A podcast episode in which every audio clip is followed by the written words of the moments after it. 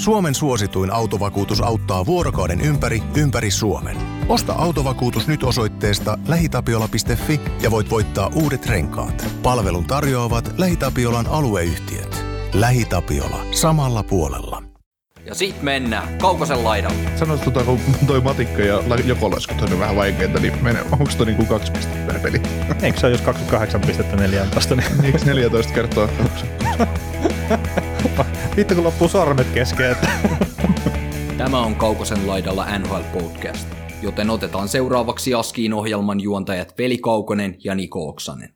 Kyllä, täällä jälleen ollaan ja mites Nikola, hei huhtikuu lähtenyt käyntiin, kun tässä muutama päivä nyt ollaan jo menty huhtikuuta.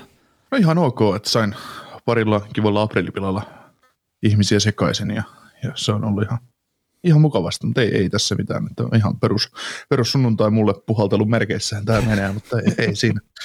Ei siinä. Yritetään saada tästäkin, tästäkin tota Via Dolorosasta jonkinnäköinen hyöty irti.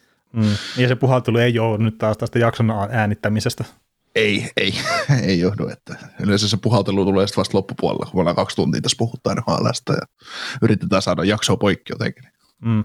Miten, onko sulle toi aprillipäivä nyt sitten semmoinen, että siinä on pakko lähteä jekuttelemaan? No ei, en mä tiedä, mutta mä onnistuin sinne itse asiassa yhdenkin ihmisen kanssa aika hyvin, kun menin, menin totta perjantaina hänen luo ja kätteli häntä, että jumalauta, sä ootko vai? Ja sitten se sanoi, mikä koira sulla nyt on haudattuna? Ja eilähän sitten ymmärsi sen, että niin. voi perhana. mutta ei siinä. Ja siis kyseessä on ihan hyvä äijä, mutta pakko nyt tehdä sillä tehdä, tehdä tämmöinen juttu, mutta en mä tiedä. Mm. Niin, se, se normaalisti jos ei kommunikoi tuolla tavalla, niin se saattaa vähän olla, että hetkinen, että mikä juttu tämä nyt on. Joo. Normaalisti on vaan sitä pelkkää vittuilua, että Mm.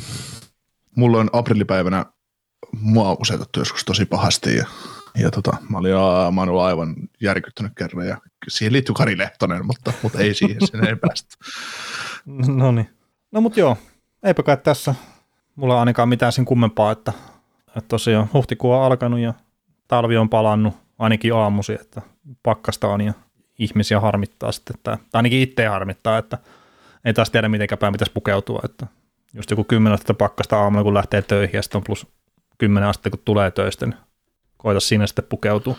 Mulla on kesät talvet sama tuulitakki päällä, että se ei paljon... Ah, no niin. Mulla on, mä, mä, oon, mä oon niin ulkoistanut tämän stressin nyt itsestäni pois, että ei tarvitse miettiä. Mm, no, no siis kyllähän hahmoja, että, että mennään sortsessa kesät talvet, että saattaa mennä paljon silloin kesät talvet, mutta itselle se ei toimi silleen.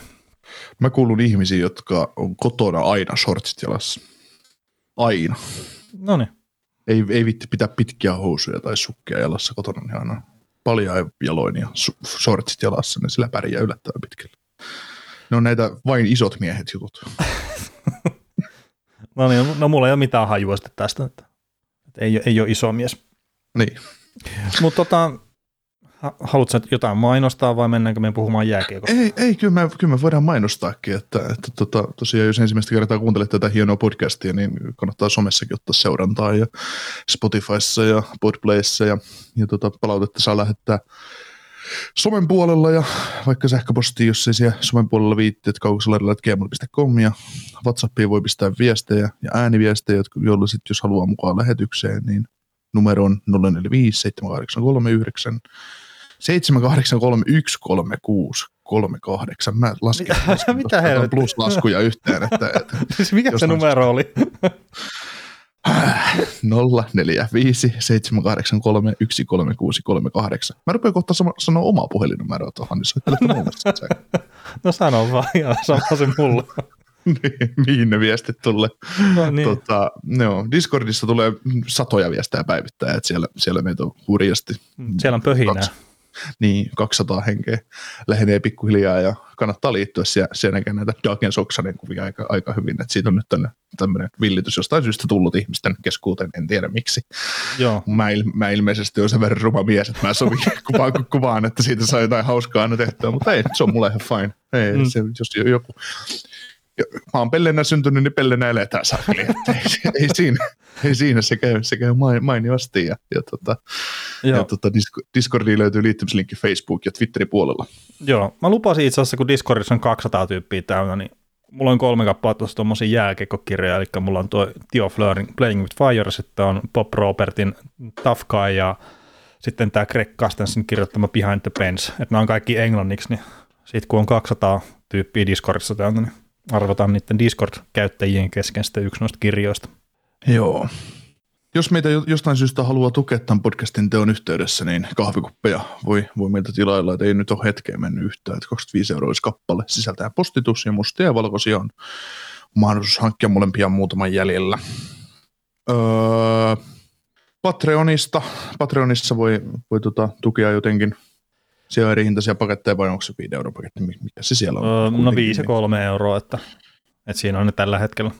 Kyllä, niin kun Patreonin käytte tilauksen ottamassa voimaan, niin pääsette Discordissa sitten salaisten uvien taakse näkemään sitä kaikkea hienoa keskustelua, mitä siellä löytyy, ja siellä näkee vähän parempia kuvia ja videomateriaalia milloin mistäkin. Että, mm. että on, mä itse asiassa kaikki ne Patreon-tilaajat, jotka on päässyt Discord, Discordin Patreon-kanavalle, niin nehän, nehän on ihan innoissaan. Että sehän on vaitiolovelvollista asiaa, mitä siellä on.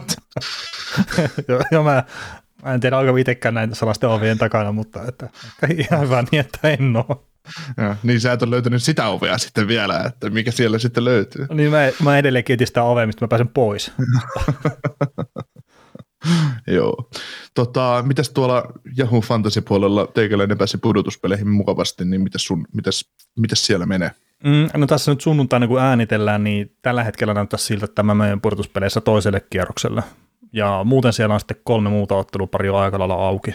Että olla 9, 8, 8, 8 tai tämmöistä ne tilanteet. Niin ihan, ihan mielenkiintoista, mutta että mulla itsellä on tällä hetkellä vähän reippaampi johto, mutta yksi yö, yksi yö vielä jäljellä ja periaatteessa tietenkin se voi kääntyä vielä ihan miten vaan mutta tällä hetkellä näyttää hyvältä. Mm. No miten tuommoisessa tota, fantasissa säännöt menee, että jos mä rupeisin kuttaamaan mun joukkuetta pihalle, niin öö, bännäisikö sä mut pois sieltä? Ää, joo, no siis kyllä mä laittaisin sen joukkueen tota sitten lukkoon, että, että se lähtökohta olisi just silleen, että ei tiputella niitä omia hyviä pelaajia sieltä pois, se on vähän epäreilu sitten. Vaikka ne meneekin Weverin kautta ja muuta, mutta että mennään niillä joukkueilla, mitkä on ollut. Vähän sama kuin oikeastikin NHL, että ei siellä nyt ottava rupea pistää pelaajia pihalle ja sitten Toronto tai Tampa tai kuka tahansa voi niitä sitten poimia siirtotakarajan jälkeen. 400 miljoonaa yli palkkakatan. Mm. Joo. Kyllä, mutta ei pamauta. Kekku tolppaa vai onko meillä joku hieno ääniefekti? No lait, la, laitetaan ääniefektillä. Ja ihan Oksasen, päivä Oksanen pistetään tästä. Oksanen, voima hyökkääjä. Ja tarvittaessa myös pakki. Aa, niin ja maalivahti. Mitäs tykkäsit? No ihan jes. No niin. Mä pelkäsin, että sieltä tulee joku, joku biisi, mutta mitä en... ei, se perunakappale meni se edellisen jakson introon vaan. Että. Ai jaa, okei, okay, mulla ei mitään havaita tämmöistä asiasta. Täytyy varmaan, en mä en käy kuuntelemassa kyllä. no perunakappale kannattaa ottaa kuunteluun, että useammalta taholta kuuluu sitä, että se jää vähän korvamanoksi pyörimään kyllä sitten. voi voi. Joo, tota, lähdetään ekana juttelemaan NHL maalimääristä. Että tässä nyt on kuitenkin ihan suhkot kovalla tahdilla tehdään nyt maaleja, että semmoinen 6,2 maalia per peli tulee tällä hetkellä NHL ja sitten tuosta lähtee historiaa selailemaan vähän taaksepäin, niin 95-96 kaudella on viimeksi tehty enemmän maaleja NHL per peli kuin nyt. Että vähän päässyt ehkä yllättää. Ja sitten kun tuossa kuitenkin, jos katsoo taas, että helppo olisi sanoa, että, jo, että ylivoimalla tehdään paljon maaleja, mutta että ylivoima pelejä tai ylivoimatilaisuuksia, niin tulee peliaikana vajaa kolme tällä hetkellä per peli, ja se on ihan samaa tasoa kuin viime kaudella, ja sitten se on itse asiassa vähemmän kuin sitä edellisellä kaudella jenneen. Ja sitten jos ottaa tämän ihan huippuylivoimakauden, eli tämä 2005-2006, niin silloin on ollut 5,85 ylivoimaa per peli. Siinä on semmoinen kolmisen ylivoimaa per peli vielä enemmän, että tasakentellisin tehdään onhan paljon maaleja nyt. Onko sulla mitään haju, tai niin kuin, miten se kuvittelisit, että mistä tämä nyt johtuu sitten, että jostain syystä nyt NHL on tekemään maaleja, ja etenkin tasakentällistä todella paljon? Uh, no yksi sellainen asia voi olla se, että jos mietitään vaikka tätä itäistä konferenssia, niin siellä tasoerot on suuret. Mm. Puuttuu kahden kerroksen päästä. On paljon pelejä, jossa on, jossa on suuret erot joukkuiden pelille. Niin, mutta eikö tämä ollut aina vähän sama tilanne? En mä, en mä sanoisi ihan niin paljon, koska kyllä yleensä pudotuspelitaistelu on kiivampaa. Äh, niin joo, siis pudotuspelitaistelu on kiivaampaa, mutta just se semmoinen kahden kerroksen väkeä, niin kyllä mä sanoisin, että siellä on aina ne heittopussit, että onko se sitten idässä tai lännessä, mutta että aina no, mä sanoin, on ne surkeat joukkueet. Sitten sit voisi vois sanoa niin kuin kolmen kerroksen väkeä. No joo, joo. Niin, sillä, sillä tavalla, että, että nythän on ihan selvästi, no joo, toki voisi sanoa nytkin, että on kolmen kerroksen väkeä tuonne idässä ne top-joukkueet, sitten on se tavallaan neljä seuraavaa, mitkä pääsee playereihin, mutta oletettavasti playereissa mitään palaa. Sitten, sitten on ne, jotka jää ulos, ulos pudotuspeleistä, että, että se, että miten sä arvostat Detroit, Philadelphia, Ottava, Buffalo, mikä niitä oikeasti erottaa? Mm, loppupeleistä. No, no Buffalolla saattaa olla vähän ehkä jotain tulevaisuutta, nyt näyttää siltä, mm, Detroitilla niin, saattaa olla jotain tulevaisuutta. Niin, niin, niin mutta siis pelillisesti, kun sä katsot niiden pelejä, niin ei niissä sillä lailla kauheasti. Kaikki on tavallaan, omalla tavalla yhtä huonoja. Että jos, jos tänään ajattelet, mä luulen, että ja sitten se, että hyökkäysvoittoinen peli on yleistynyt koko ajan, niin se varmaan nostaa, nostaa näitä. Ja sitten just, just näitä, no siis se, että kuinka monta kymmenen maalin peliä tänä, tänä vuonna on nähty, siis sillä, että joku joukkue tekee kymmenen maalin peliä, kolme vai? Mm, ja niin no, Pigs, toi Penguins teki nyt ihan vähän aikaa sitten 11 maalia Detroitia niin, vastaan. mutta just, että onko niitä hirveästi muita? Esimerkiksi Panthers ei jättänyt kertaakaan päästä siihen kymmenen. Joo, Toronto voitti 10-7 Detroitin kanssa. Ah niin jo sekin. Mutta sitten se, ol, oliko, oliko niitä muita? Mutta kuitenkin, että tämmöisiä siis siellä on ihan järkyttäviä tuloksia ollut välillä. Et, no just oli lauantai-iltana se, että Devilsi menetti 6-1 johdon vai 6-2 johdon Floridaa vastaan, niin mitä hemmettiin, 6-6 tasuri. No, no mutta toisaalta, toisaalta siinä on kaksi sellaista joukkuetta, että Devilsin te osaa pitää johtonsa, vaikka se nyt henki on siitä kiinni, ja sitten Panthers tekee maaleja ihan vaan sen takia, että ne pystyy tekemään maaleja. Mm. Panthers tekee silloin maaleja, kun mä en tarvii niitä. Tämä, kun mä, mä en ole mitään vetoa lyönyt, mutta sitten kun mä lyön niiden maalejen puolesta vetoa, niin ei. Mm. Se on, se on semmoista. Sama toinen on Karolaina. Ei tee koskaan maaleja, kun mä niitä tarvitsin, mutta auta armias, kun ei ole mitään vetoa lyöty, niin kyllä paukku. No, sun pitää Patreonilla ruveta kertoa, että milloin sä löytät vetoja tolleen päin, niin ne saa vähän vinkkiä sieltä, että, että miten se peli oikeasti menee. joo, joo, ei, ei kyllä tälle menneelläkin viikolla, niin satoja euroja jäänyt vaan pöydälle yksinkertaisesti, kun nämä kaksi joukkuetta ei ole, ei ole voinut toteuttaa. Sä et ole haistanut niitä oikein. No ei, no ei, ei, ei, ei ja Edmonton on kolmas tämmöinen, että mä, mä mä voin katsoa jonkun pelin, nähdä highlightin, että jaha, että Edmonton voittaa peli 7-4 ja Drysaitel ja McDavid tekee molemmat kuusi pistettä peliä. Ja sitten kun sä pelaat, että Drysaitel tekee kolme pistettä, kun silloin yleensä parempi kerroin siihen kuin McDavidillä, niin Drysaitel 0 plus 0 ja McDavid 6 tehopistettä kanssa siihen peliin, mutta silti Edmonton tekee vain kolme maalia. Että. McDavid ottaa itse maalia ykkös- ja kakkossyötä itselleen. Että. niin syöttää laidan kautta niin NHL-tilastoja, että laittaa 1 plus 1. Mm. McDavid teki maali ja syötti sen itse. Kyllä. Tota, mä nostaisin tuohon ehkä mukaan vielä, kun sä puhut, että hyökkäysvoittoista peliä pelataan enemmän ja, ja näin, niin no helposti jotenkin sanoa, että maalivahti on huonompi kuin aikaisemmin, mutta se ei ehkä pidä kuitenkaan paikkaansa, että maalivahtipeli on parempaa kuin koskaan aikaisemmin. Mutta tota, toi pelaajien henkilökohtaiset taitovalmentajat ja se, että mitä ne pystyy tekemään niiden pelaajien kanssa, niin mä sanoisin, että se rupeaa myös näkyy nyt pikkuhiljaa tuolla NHL-tasolla asti. Että maalivahdella oli pitkä etulyöntiasema tuossa, että Suomessa oli jo 90-luvun alkupuolta asti tainnut olla henkilökohtaiset maalivahtivalmentajat, ja mitä tässä nyt on viimeistä kymmenkunta vuotta on puhuttu pelaajien kohdalla siitä, että niillä on henkilökohtaiset taitovalmentajat, niin se vaan rupeaa näkyä, ja sitten kun ne pystyy skouttaamaan niitä maalivahteja paremmin, ja ne pystyy No, esimerkiksi sitten tilastojen kauttakin tekee sitä, että mistä paikoista kannattaa laukoa ja millä tavalla ja miten sä haluat muuttaa just sitä lavaa asentoa ja muuta ennen la- laukausta, niin varmaan ne tuommoista rupeaa vaan yksinkertaisesti näkyä siellä. Mm.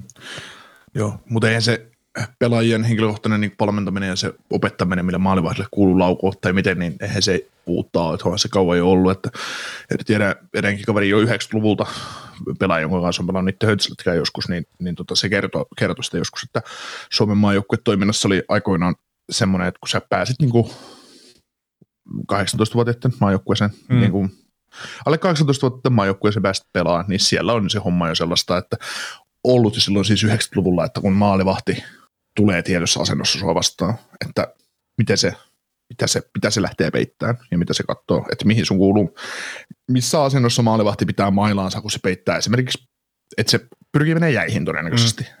Että et, et missä kohtaa sille kuuluu ampua puikkoihin, tai missä kohtaa sille kuuluu ampua kilvellä alas, tai minne, että, että, mutta tietysti onhan se totta, että on se paljon muuttunut, ja sitten se, että NHL on se säbäränne tavallaan yleistynyt aika paljon ja opeteltu käyttää sitä on, on. Ja sitten todella, todella paljon. Että. Niin, ja sitten tietenkin, että on niitä sääntöjä tiukennettu, että on otettu sitä uitamista poikkea, kaukkimista ja kaikkea muuta, niin se tosiaan antaa sieltä taidolle tilaa, ja sitten ne pelaajat pystyy käyttämään sitä tosiaan paremmin, Kyllä. ja varmasti myös opettelevat sitäkin sitten, että millä tavalla pystyy sitä kiekkoa suojaamaan nyt helpommin kuin aikaisemmin. Joo, ja sitten yksi merkittävä tekijä on myös varusteet, että mailat kehittyy myös koko ajan, että, mm. että sä pystyt laukoon mailalla, että jos sulla olisi se 110 fleksinen maila tuossa kädessä, niin että sä, et sä tuosta 20 senttiä tuosta luistimen vierestä, niin et sä kyllä mitään rannetta piiskaisi yläkulmaa, että se olisi, taikka sitten sulla täytyy olla aivan älyttömät käsivoimat, että sä saat sen taivutettu sen mailla semmoisen tilan, tilaan, että sä voit laukoa niin läheltä tavallaan. Mm, niin, niin ja tappa se puumailla siitä ja rupea siitä vetää jalan vierestä niitä rannareita, niin ei varmaan lähde ihan samalla tavalla. Mm. Mm. Mut toikin oli, hitto kun mä muistan, kukahan ihan niin kuin hyvän tason pelaaja oli, taisi olla NHL-tason pelaaja, mutta sillä oli just 70 fleksinen mailla. Eli kun mekin joskus puhut, niin, mutta kun mekin joskus puhuttiin siitä, että Suomessa kun sä menet ulkojäällä, niin ostetaan niitä 90 fleksisiä mailla tai 110 fleksisiä silleen, että kun et sä todennäköisesti pysty käyttämään sitä mailla ominosta hyväksi. Mm. Tai vaikka pystyisitkin, niin se on hirveä lämy, mutta että se on pelitilanteessa täysin ei nyt täysin onneton, että Spessa tekee sitä edelleenkin, mutta se on yksi niitä harvoja varmaan, mikä laukoo lämmöjä pelissä. Mm. Niin suorasta luistelusta. Ja, niin. Mm. Joo, mutta kyllähän niin kun kunnon lämärimaali, niin onhan se nyt aina hieno, kun se kajahtaa kunnolla yläkulmaan, niin eihän no. se, ei se voittanut ole. no, niin ei kukaan tee enää nykyään. Mm.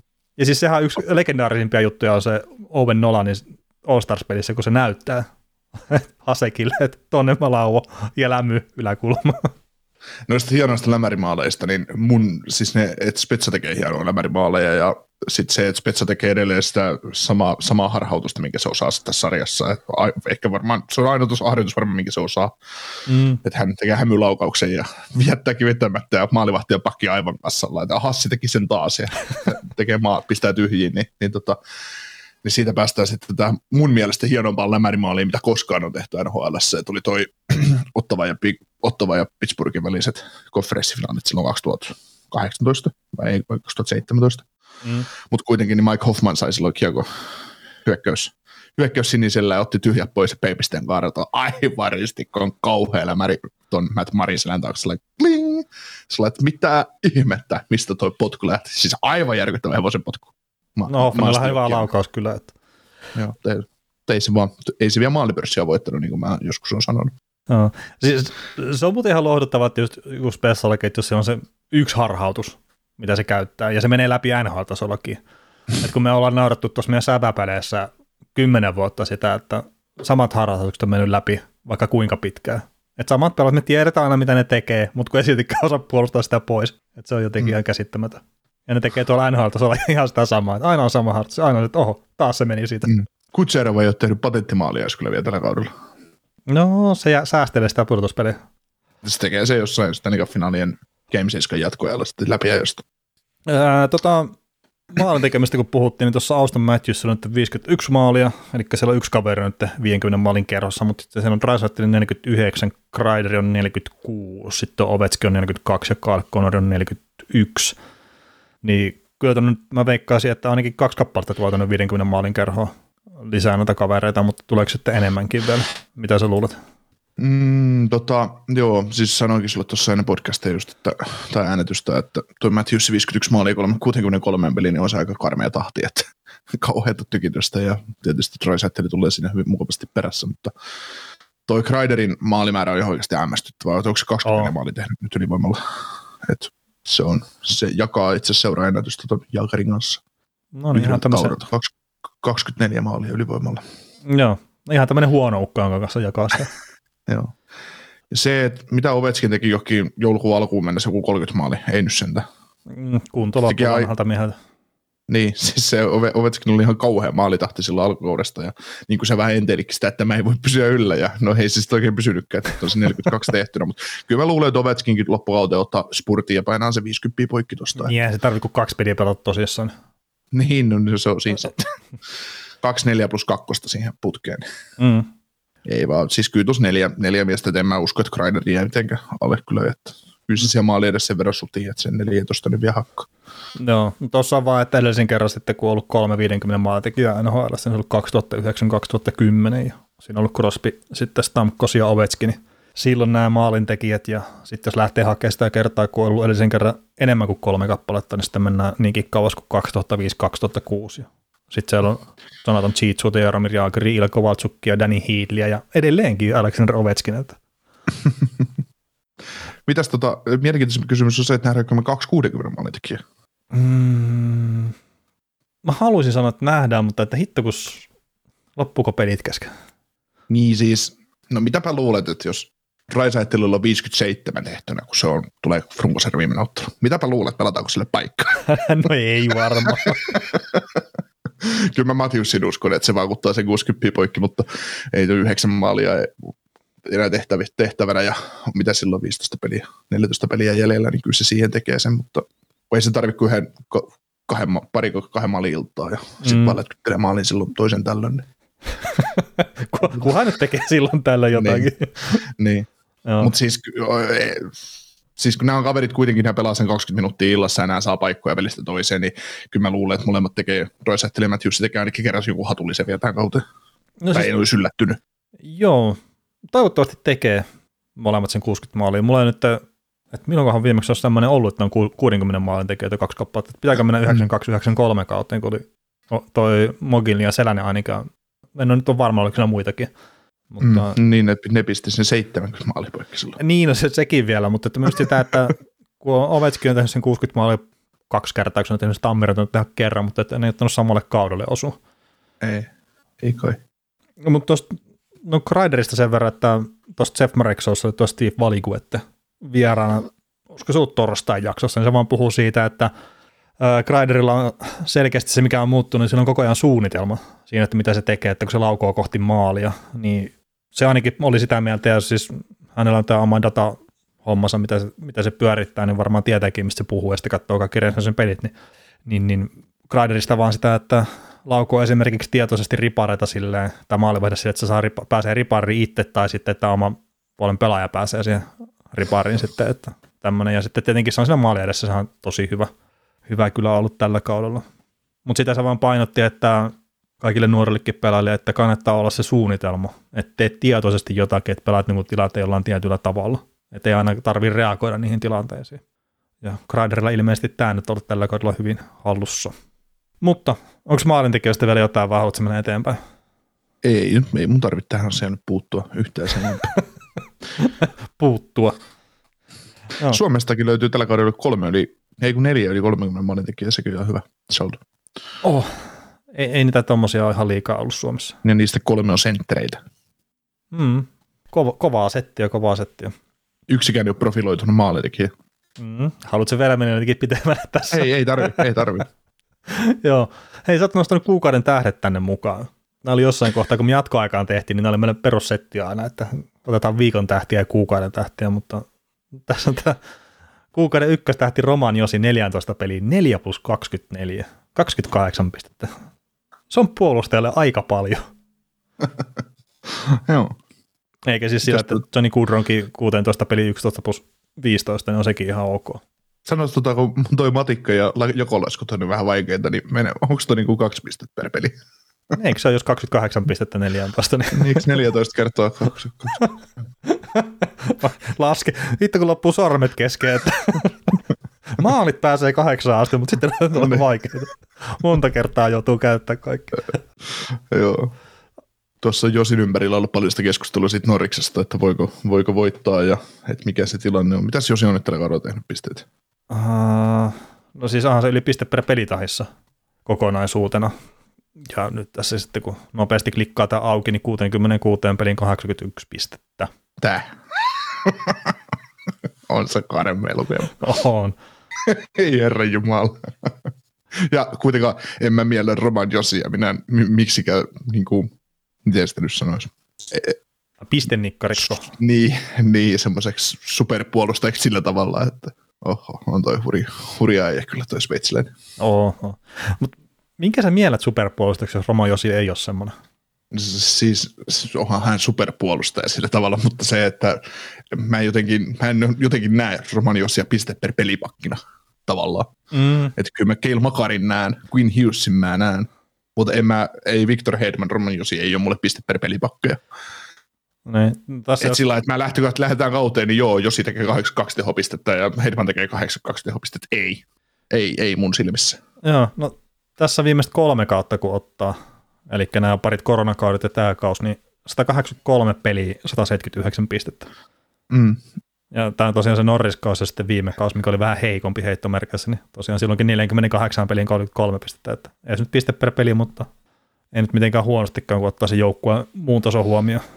Mm. Ei, mutta siis ei, ei Roma Josi ole mikään säkenöivä puolustaja. Ei se mun mielestä, jos vertaat, että kumpi on viihdyttävin pelaaja kentällä, Makar vai Josi, niin että sä, niin kuin, mun mielestä ei voi valita kuin Makari. Mm. Puhutaan näistä pistenikkareista ja tämmöisistä tosi tehokkaista puolustajista. No joo, Makari on semmoinen uh, tietenkin sähäkämpi luistelija, niin se varmaan tuo sitä. Mm. Mutta sitten jos miettii taas Roman Josia, että mikä sillä on nämä alueelta ulostuonnit ja siis puolustusalueita ulostuonnit ja hyökkäysalue sisäänveinit, että se on niissä ihan ylivoimaisesti aina paras puolustaja, mikä taas kertoo ehkä siitä, että se kuljettaa paljon sitä kiekkoa puolustusalueelta hyökkäysalueelle. Ja sitä voi miettiä, että onko se positiivinen juttu vai ei. Mutta siis kyllähän jo silläkin se kiekollinen pelaaminen ja luistelu ja kaikki muu on ihan eliittitaso. Mutta että just se semmoinen wow-efekti, niin saattaa puuttua sitä pelaamisesta hyvin usein, mikä loppupeleissä mä sanoisin, että on ihan hyvä juttu. Mm. Mieti, kun me seurattiin tuossa 2010-luvun alussa Erik Carlsonia, kuin mahtava puolustaja hän oli ja kuinka liikkuva ja upea kiekollinen puolustaja ja pelillinen moottori hän oli. Mm. Niin näähän nauraa Erik Carlsonin tehopisteille. No joo. siis nämä on sellaiset, kuka sä oot? Kuka sä luulit olevasi? Onko tämmöisillä pisteillä voitettu Norriksiin joskus? Niin. Et toki me just puhuttiin aikaisemmin, että NHL maalimäärät on noussut jo. Mm. Kyllä nostaa myös pelaajien pistemääriä, yllätys, yllätys. No se on ihan väistämätöntä, että ei, yleensä, yleensä ne kärkipelaajat nousee pistemäärät, että ne, ne pysyy vaikka ennallaan ne syvy, syvyysyökkäjät. Mm. Mutta tota, kyllä se silti niin tuntuu uskomattomalta, että onko, onko Erik Karlssonilla yksi piste per pelikausi? Eikä. Jotain semmoista. Niin ei tainnut 80 pistettä ole tehnyt kertaa. Vielä on toki aikaa, mutta, mutta en nyt näe ihan heti tulevat. että jos tärättäisiin vielä tuossa yhden kerran, tuossa ura- urallaan sitten 80 pistettä. Että. Niin pistä satkun poikki sitten saman tien. Joo, mutta tota, joo, 82 pistettä parhaalla kaudella ja täydet pelit pelasi siinä. Että. Joo. To, tietenkin niin Carsonilla noin muutamat kaudet, että 66 pistettä, 82 pistettä, 71 pistettä, tai no miksi, mä en tiedä miksi mä otin tuon 66, 74, 66, 82, 71 pistettä, että kyllä siinä on aika kovat ja sitten kun tuossa on tuo yksi loukkaantumisen sävyttämä kauski, että tuli tuo 17 peli 14 pistettä ja sitten oli 78, niin kyllä se aika hyvä pätkän pelastus 2011 eteenpäin. Joo, ja se 2013 kausi, kun se loukkaantui, niin sehän oli työslukukausi. Että ei siinä ollut kuin 40 Mit, ei kun 52 peliä, vai mitä, siinä, mitä siinä oli määrä? Vai 42 peliä, mitä siinä Jotain, jotain semmoista. Mut joo. Matt Cook. Joo, 2012-2018 niin 492 peliä Erik Kaassanen, 447 pistettä. Mm. Joukkueessa, missä ei ollut hyökkäystukea hirveästi. Mm. Kyllä. No miten sitten? Mainitaanko me tuo Sergei Bobrovskikin vielä, että seitsemän voittoa ja parit nollapelit ja 2,13 päästettyä maalien keskiarvo ja torjuntaprosenttikin tuommoinen 92,4, niin ihan ok. Joo, voitti kaikki pelit, mitä pelasi öö, maaliskuun aikana. Ihan, ihan jees. Vielä, vieläkö tota, no en mä tiedä siis, typerä keskustelu, mutta, mutta tota, ihan hienoa nähdä kyllä Bob Rowski, että on pelannut. Pystynyt olemaan korkealla, korkealla tasolla tällä kaudella ja toivottavasti, toivottavasti minun jatkuu, koska Bob Rowskin kanssa tuo joukkue elää ja tulee kuolemaan tänäkin keväänä, että häneltä, jos, jos, jos he olisi Tampa halunnut viime, viime kaudella voittaa, niin Bob Rowski oltaisiin tarvittu sitä, sitä Bob Rowskia, mikä ton, mitä nuo hankki, tai millä nuo mm. teki sen 7 kertaa 10 silloin aikoinaan, ja nyt Bob Rowski on hyvin lähellä sitä tasoa, tasoa sitä 10, no ei se, ei se 10 miljoonaa maalivat kyllä vieläkään ole, mutta, mutta sanotaan, että se on 8 miljoonaa maalivat tällä hetkellä. Että, että. Joo, ja sitten no Panthersi, siis sehän on todella hyvä joukkue ja on hyökkäyshuomenna ja kaikkea, mutta pudotuspeleissä se tulee vaatii maalivahdelta venymistä kyllä, että jos ne meinaa voittaa sitä ensimmäistä kierrosta. Mm. Että ainakin Joo. tässä viime aikoina se pelaaminen on näyttänyt siltä, että ei niitä se puolustaminen ihan hirveästi kiinnosta. Ei. Florida tuntuu jotenkin semmoiselta, mm, semmoiselta joukkueelta tällä hetkellä, että huutaa vastustajalle, että lyökää meille haaste, me vastataan siihen. Niin, niin, no vähän niin kuin Devilsia niin. vasta. Niin. Se, se Devilsikin on huono joukku, kyllä silleen puolustaa huonosti, kerta ne pystyy tekemään myös maaleja. Ja nehän on tehnyt maaleja häilyttämiä määriä tässä jostain vuoden vaihteen jälkeen. Mm. Mutta joo, Joo, se on mielenkiintoista nähdä, mihin toi Panthers tuosta menee, että mi- mitä siellä ajatellaan tällä hetkellä se organisaation sisällä, mitä pelaajat pohtii, että ne tietää kuitenkin, että se mahdollisuus on nyt tosi hyvä, mutta se mahdollisuus, se, mahdollisuus huononee heti, kun Tampa Bay tulee vastaan, vastaan että se Mm. mm. tilanne muuttuu aika oleellisesti. Mutta kyllä mä itse asiassa, tästä taitaa itse asiassa ihan lähipäivinä olla Toronto Floridan matsi uudestaan, semmoinen oli tuossa viikko aikaa. mm, Mä odotan, odot, mä haluaisin nähdä Toronto Florida ekalla kierroksella. Meidän siinä paukutettaisiin sitten varmaan jollain seitsemän puolen maalin keskiarvolla, niin kuin se sarja läpi. Joka peli siis tulisi maaleja, ihan älytön määrä. Siinä, siinä heitetään kaikki pudu, pudotuspelien lainsäädännöt helvet romukoppaan ja katsotaan, että kumpi voittaa maalintekokilpailut. mm. se on tämä Flyers Penguins, tämmöinen niin siis uusinta jota, 2.0-versio. niin, niin, joo, mutta mä, mä olettaisin, että se olisi kuitenkin peli, siis se olisi sen takia, kun molemmat joukkueet on niin äärettömän hyviä hyökkäämään, koska mä, mä jotenkin muist, muistelisin, että vaikka mä sitä Penguins Flyers-sarjaa ikinä silloin seurannut, enkä peliäkään siitä nähnyt, mutta se, että se, että tota, No se oli maalivahtien piikki ja meni Niin. 95 pinnaisesti kyllä. Niin, sitä just, että, että molemmat maalivahdit oli niin surkeita. No aika ikävää sanoa, että Fleury on ollut surkea, mutta silloin hän, hänellä oli omat vaikeutensa. No joo, joo, eikä sitä nyt että jos se pelaa huonoja pudotuspelejä tai muuta, niin kyllä se ääneen saa sanoa. Että vaikka se on sen Niin. jälkeen ollutkin tosi hyvä ja ennen sitäkin ollut. No tosi hyvä saattaa olla vähän liikaa Niin. sanottu, mutta ne voitti ihan Stanley Cupin kuitenkin, että se oli ykkösmaalivahtina. Ja Ky- mun mielestä aika avaan pelaa siinä ratkaisuissa peleissä vielä. Kyllä, kyllä. Niin, mä vaan väittäisin, että jos olisi Florida ja Toronto vastakkain ekalla pudotuspelirundilla ja ne painaisi sen seiska peliin asti, niin mä väitän, että se olisi sit se, että kun hyökkäykset vaan mi- ulosmittaavat toisiaan, että, että kumpi teistä nyt sitten. Että se, että jos jompikumpi johtaa 3-0 eka erän jälkeen, niin se ei, se ei riitä. Ei se ole mikään johto vielä. Että siellä voi yle, fan- fanit voi huutaa Foo Kersia ihan rauhassa, että ei ketään Mm. ei kiinnosta, Kyllä, mikä se tilanne on. kyllä, kyllä. Joo. Tota, NHL vapaista markkinoista tuli tuossa, tota, kattelin tässä sunnuntapäivänä vaan tilastoja ja ynnäilin sitten vaan, että, että koska viimeksi on ollut semmoinen tilanne NHL vapaille markkinoille tultaessa, olisi, että olisi kaksi yli 100 pisteen hyökkääjää, että on viime, eden just edellisellä kaudella pakuttanut 100 pistettä poikki ja tulee vapaille markkinoille, että et toki pitkä matka siihen on, että Kadri ja Kudro ylipäätään on siellä vapailla markkinoilla, mutta hyvin mahdollista kuitenkin, että molemmat, molemmat sinne asti voi vielä päätyä ja mm. sitten katsotaan, että kuka on valmis maksaa eniten. Niin on myös, että nämä sadan pisteen kaudet ylipäätään nyt ei tässä viimeisen parinkymmenen vuoteen niin hirveän yleisiä ole ollut, että onko se sitten päätynyt vapaalle markkinoille noin tuommoiset pelaat. Haluaisin sanoa, että ei. Mm. Tuossa on kyllä kaksi semmoista kaveria, että mielenkiintoista nähdä, minnekä ne sitten päätyy. Et Claude Sirutahan nyt ollaan viemässä ottavaan kyllä sitten aika kovasti, mutta no senkin näkee sitten, kun se realisoituu, että, että missä se pelaa. Niin, Mutta. Mutta Claude Giroux on näiden rinnalla ihan turisti niin kuin On, joo, joo, joo, joo, ja se- siis sillä, sillä, tavalla, että, mutta siis tässä voi ihan hyvin käydä niin, että no mä luulen, että Goodrown tulevaisuus Fly, Flamesin kanssa riippuu siitä pitkälti, mitä se joukkue tänä vuonna menestyy. Et jos mm. Flames voittaisi mestaruuden, mä luulen, että Goodrow lähtisi, Se koska sitten ne, ne, ne, kokee, että, että me voitettiin tämän kanssa, niin ei kannata enää, tai no totta kai kannattaisi, mutta se, että no se on voitettu. Ei, täytyy, täytyy pohtia myös taas tulevaisuutta, että Kudrow on ihan nuori jätkä enää. No. Mm, ja, joo, ja siis mä sanoin, että Kudron kohdallakin se, että miten pudotuspelit menee, että tulee mestaruus joukkueelle tai ei, niin pudotuspelit määrittelee hirveän paljon sitä, että haluaako Flames enää satsaa siihen ylipäätään. Äh, joo, mutta jos tulee mestaruus, niin Kudrow on oltava se sama Kudrow, mikä hän on runkosarjassa. Ei Flames tuu voittaa, jos ei Kudrow pysty Ei, ei, mutta että just se, että jos se taas häviää kuvasta pudotuspeleissä, niin minkä takia Flames on sillä, että no okei, tämän kaverin kanssa me sitten mennään seuraavanakin vuonna sitten, ja sitä seuraavana ja sitä seuraavana vuonna toivottavasti Stanley Cupia, kun ei ole mitään sen isompia merkkejä siitä, että se olisi pudotuspeleissä mm. sitten ratkaiseva pelaaja. Joo, sitä juuri. Tai ainakaan tässä viime vuosina ei ole ollut.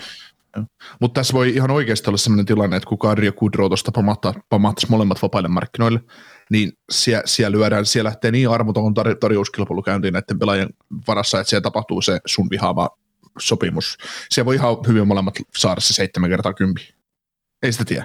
Mm. Mahtuuko Sen ne takia, molemmat koska- Flyersiin, kerta Kadrihan sinne tulee menee.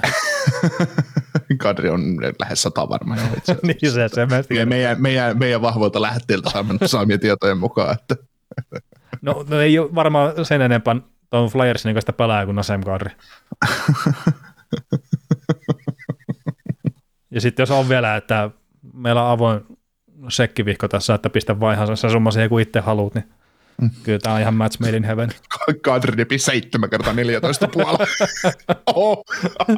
Fletcher on mun mielestä ihan hyvä sopimus sillä, että sä maksat tälle kaverille tuplat enemmän, mitä Kevin Hayesille, että se on jo aika paljon tehty. No, mutta se tekee enemmän pisteitä kuin Kevin Hayes niin, ja sitten Jeff niin, se on hyvin perusteltu se. Mitä hittoa? niin. Oi voi. Mitäs tota, tuo Arizona suunnassa, niin Clayton Geller otti vähän hittiä. Äh, no joo, siis aika ikävän näköinen toi meni päin laita ja kausu ohi. Et harmi, harmi. Et ei se tilanne nyt itsessä, että siinä oli tietenkin hyökkäyspäässä tuommoinen kiekollinen tilanne, mutta ei se mun mielestä vastusta sitä mitenkään tänään tai muuta. Et menettiin vaan tasapainoisia ja meni ikävästi sitten laitaa päin ja sitä kautta kauspaketti, että onko se nyt sitten polvea vai mitä se on siinä loukannut, siitä se vähän näytti. Mutta ehkä eniten se, että, että nyt tuli tällä kaudella kuitenkin melkein piste per pelipelaaja ja muutama aika vaikean kauden jälkeen on saanut itse taas sitä jääkiekkoilia irti, mitä nähtiin toisella kaudella, niin ehkä sen, sitä kautta niitä harmittaa tuo Kellerin loukkaantuminen. Kyllä. Mites Arizonassa muuten? Se on mennyt ilmeisesti kaniinimuuntaja. No, no, siellä on mennyt vähän kaniinimuuntaja, kun Tsekrasi hemmet tekee ilman VV ja sitten muutenkin alistaa niitä, niin sitten J. Beagle täräytteli Reuteria turpaan sen takia ja toihan aivovammainen taas toi setti, setti sitä, että Arizonan kommentaattorien mielestä ihan ok, että kikkapojat saa turpansa sen takia, että kun on taitavampia kuin niiden omat kikkapojat. Niin, niin siis niin kuin Ari, a, tota, Anaheimilla lyödä Zegras kentälle ja sitten tota, Arizona vastu, vastine on Travis Boyd, niin, niin mutta sama, siis, sama rooli. Niin. niin, mutta jos ne sanoo jotenkin silleen, että nämä yrittää häpäistä sua sillä, että ne on taitavampia ja muita, että ne hitto ne kehtaa käyttää vielä sitä taitoa hyväkseen, niin niiden sietääkin saada turpaansa. niin, siis ei nyt millään pahalla, mutta NHL pitäisi jotenkin ottaa organisaatiossa kantaa, että jos joku kommentaattori sanoo jotain noin tyhmää, niin sä et enää ikinä ole kommentaattorina meidän sarjan peleissä. Eihän tässä ole mitään järkeä. Siis mä ymmärrän kovaa pelaamisia ja kaikki tämmöiset, mutta pelataan puhtaasti. Mutta sitten, että jos saatat ihan rehellisesti, että sä oot paljon huonompi joukkue. Et sä nyt sitten mene vittu vetele turpaan toisia. Mm. Että eihän siinä ole mitään järkeä. Se on just tuommoinen luolamies jääne jostain 80-luvulta. No niin, ja tässä on kuitenkin kaksi joukkuetta, joiden suurin taistelu on siitä, että kumpi saa paremman varausvuoro tulevaan draftiin. Että... Niin. Niin, kyse on vaan täysin turhasta pelistä nämä ruukosarjan osalta. Ne pitää merkitystä enää. No, mutta siellä nyt ilmeisesti harmittaa, että kun tulee turpaa. Että... Mm.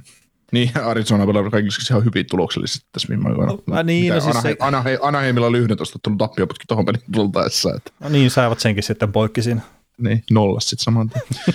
tota, mitäs, mitäs tota ihan tämmöinen heitetään ihan vitsillä, että, että jos tämä NHL ottaisi ensi kaudesta sitten käytäntöön tänne, että, että aina pistetään, pistetään kaveria pihalle niin kuin tuolta, tuolta, tuolta, tuolta selostamasta, jos aletaan, aletaan heittää tämmöisiä, tämmöisiä kommentteja, mitä Kojotsin selostajat oli tehty, niin over vai under 10,5 peliä, mitä Jack Edwards saisi toimia prosessin selostajana. se, se, se, on varmaan over vai under 10 minuuttia. niin, niin, sitä just, että kuin, kuin nopeasti lentäisi, lentäisi pihalle. Että. niin, siis, ja sitten mun pointti on lähinnä se, että me halutaan, tai mä olettaisin, että me halutaan, ja NHL haluaa, ja suurin osa faneista haluaa, ja suurin osa markkinointipuolesta haluaa tuoda sitä taitoelementtiä esiin ja sitä halutaan markkinoida ja sillä halutaan tuoda ne uudet nuoret ihmiset mukaan tähän lajiin. Et, että just toi tappeliminen ja muu, niin se on niin last seasonia kyllä. Ja siis sekin, että jos se tulee tilanteen mukaisesti ja kaikkea, että, että tulee se orgaanisesti tapahtuva tappelu, että se, se kuuluu siihen pelitilanteeseen, niin miksi ei? Mutta sitten just, että se, jos sä vaan oot turhautunut ja sitten sen takia päätät lätkiä jotain turpa, niin ei. Mm. Ja sitten just noin kommentit vielä, että että älä nyt vaan hitto me tekee niitä maaleja sitä vastustajaa vastaan. Tai jos teet, niin älä nyt ainakaan taidokkaasti. Tai jos teet, niin se on ok, että sä saat turpaas. Että eihän se nyt, jos mäkin heitetään ihan hemmetin tyhmä esimerkki, mutta jos mä jotenkin todella tyylikkäästi ylitän suojateita pitkin tien, niin ei kellään autolla ole oikeutta tulla lyömään mua turpaan siinä sen takia, että mä oon tehnyt se jotenkin todella hienosti. Mm. Tässä ei ole mitään järkeä, mutta mä heitin kuitenkin. Sä, te, sä oot tehnyt se niin hienosti, että sä provosoit sillä tavalla sitä autoilijaa, niin sitten sillä menee täysin kanin muuntajan asiasta ja niin. sitten on kaukoinen levyinen siellä syöt tiellä. Että. niin, niin tein sen vielä sille, että hän ei tarvinnut hidastaa vauhtia siinä, että otan muutaman niin. juoksuaskeleen siinä, että niin. pääsen alta pois sille, että ei tarvi. siis, no jotenkin, että enemmän pitäisi promota sitä ja syleillä sitä taitoa, mitä noilla pelaajilla on ja just esimerkiksi Jack Rakisi, että, että miten paljon se on saanut niillä omilla ilmaveiveillään sitä huomioon tuolla lajilla, ja varmasti sen uusia fanejakin sen mukaan. Mm. Et se on ihan varma, että, että tuolla vetää tuon jotain junnua turpaan, niin sillä ei varmasti saa hirveän paljon uusia faneja tälle lajille. Tota, kuten tiedät ja meidän kuulijat tietää, seuraan NFL todella tarkasti, eli amerikkalaista jalkapalloa, niin amerikkalaisesta jalkapallostahan semmoiset kokeneemmat fanit, jotka on seurannut sitä sieltä jostain ennen ajanlaskun alkua, kun sitä on pelattu jo Jenkeissä, niin ne on kattonut jo silloin mustavalkotelevisiosta tai savumerkeistä peliä seurannut. savumerkeistä seurat, miten menee? niin, niin tota, hehän ovat kauhean, kauhean tota, ää, pettyneitä tai kriittisiä siitä, kun he kutsuu NFLää haippiliikaksi. Eli tavallaan tehdään jokaisesta hienosta suorituksesta, niin se ammutaan ihan överiksi se homma tavallaan, että joku pelaa pelirakentaa heittää vaikka 60 jardia, se heittää 50 jardia, se heitto wide receiverille, joka ottaa kopin ja juoksee touchdown. Niin sit, sit, sit, se on sitten parasta sitten viipaloidun leivän se homma. Ja näitä ärsyttää se, koska... No mä ymmärrän koska, kyllä myös omalla niin, tavallaan. Koska se on niin kuin sillä, että sin, sin, sä voit, se sama pelaaja on voinut tehdä siinä pelissä 28 virhe, virhettä ennen sitä yhtä onnistunutta, ja sitten nostetaan se yhden onnistuneen takia, puhutaan hienosti sitten jostain pelaajasta.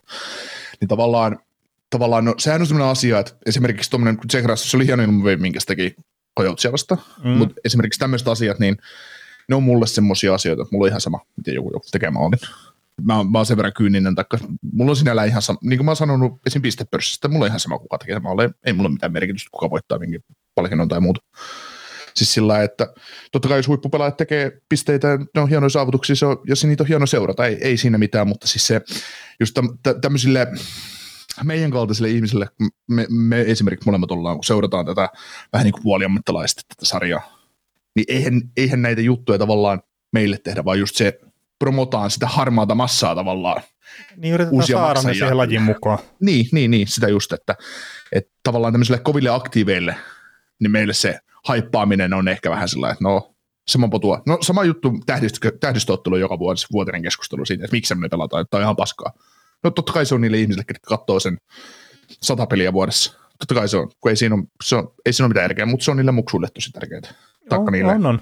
Ja, siis... ja miksei aikuisillekin, mutta, mutta siis näin, että ne on, niitä, ne on niitä hetkiä, jolloin sä pääset kiinni siihen pelaajaan vähän paremmin ja sä näet niitä pelaajia tavallaan aidoimmillaan tai semmoisina, mitä ne, mitä ne on jo, olisi jossain ulkojäillä tai tälle.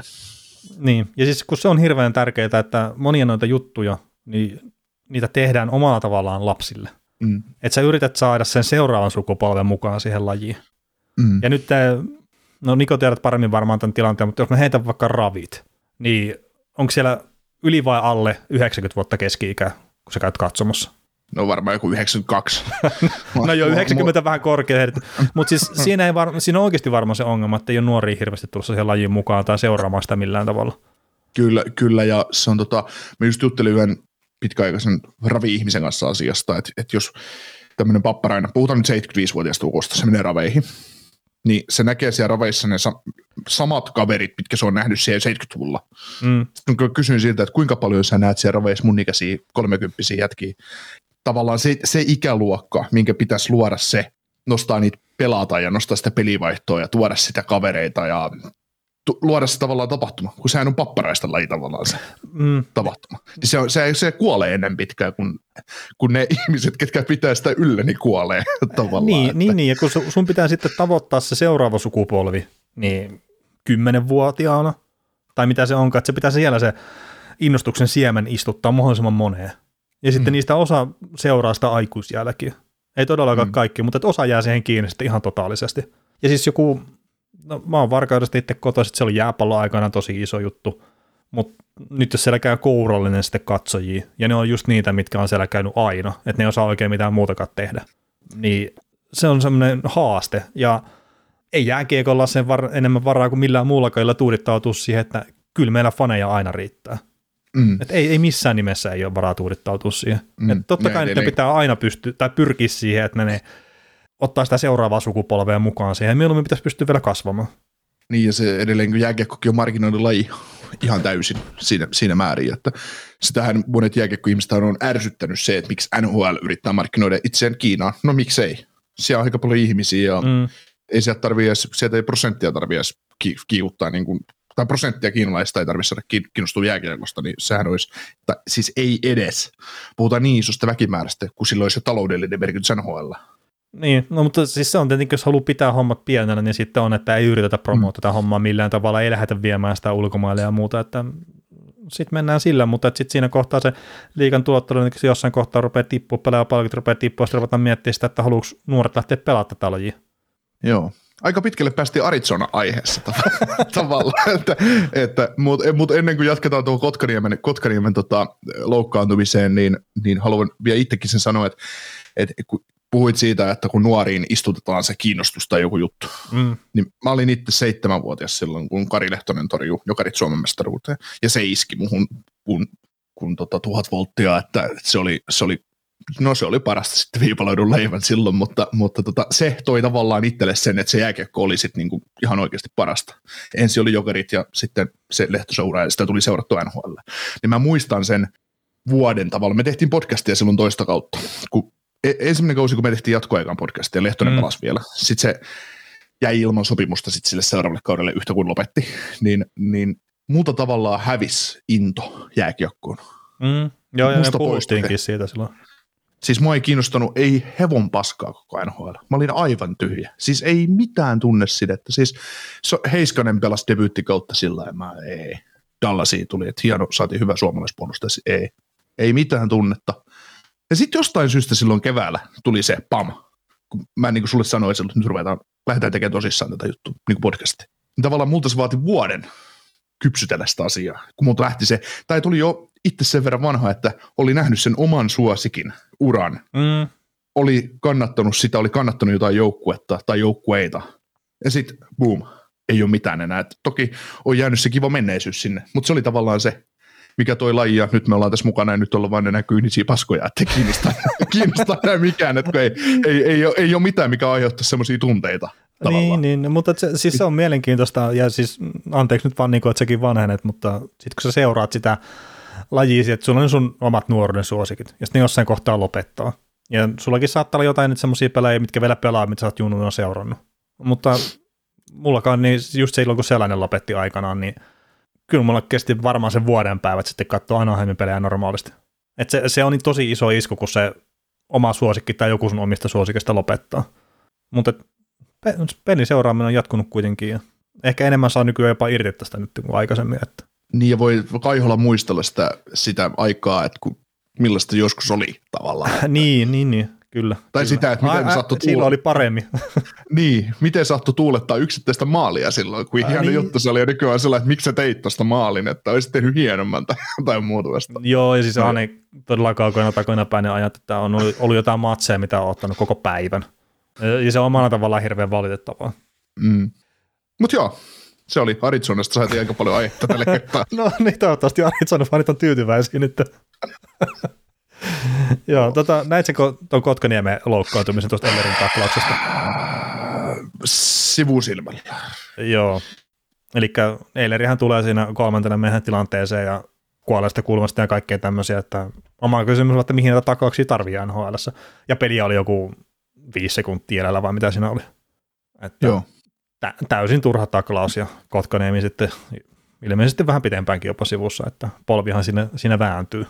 Et, Joo. et joitakin kommentteja mä näen siitä, että et osuu päähän ja muuta, mutta että mä en nyt semmoista kuvakulmaa kyllä itse nähnyt, että olisi päähän osunut, että se, niin pitkällä mä mene, mene kyllä, että vaikka halunkin nähdä tuossa väärää tuossa taklauksessa. Mutta tota, Ellerihän ei saanut tuosta mun mielestä kyllä yhtään mitään rankkua ja ei NHL sääntöjen mukaan pidäkään saada. Mutta siltikin turha taklaus mun mielestä. Ja mä siihen mm.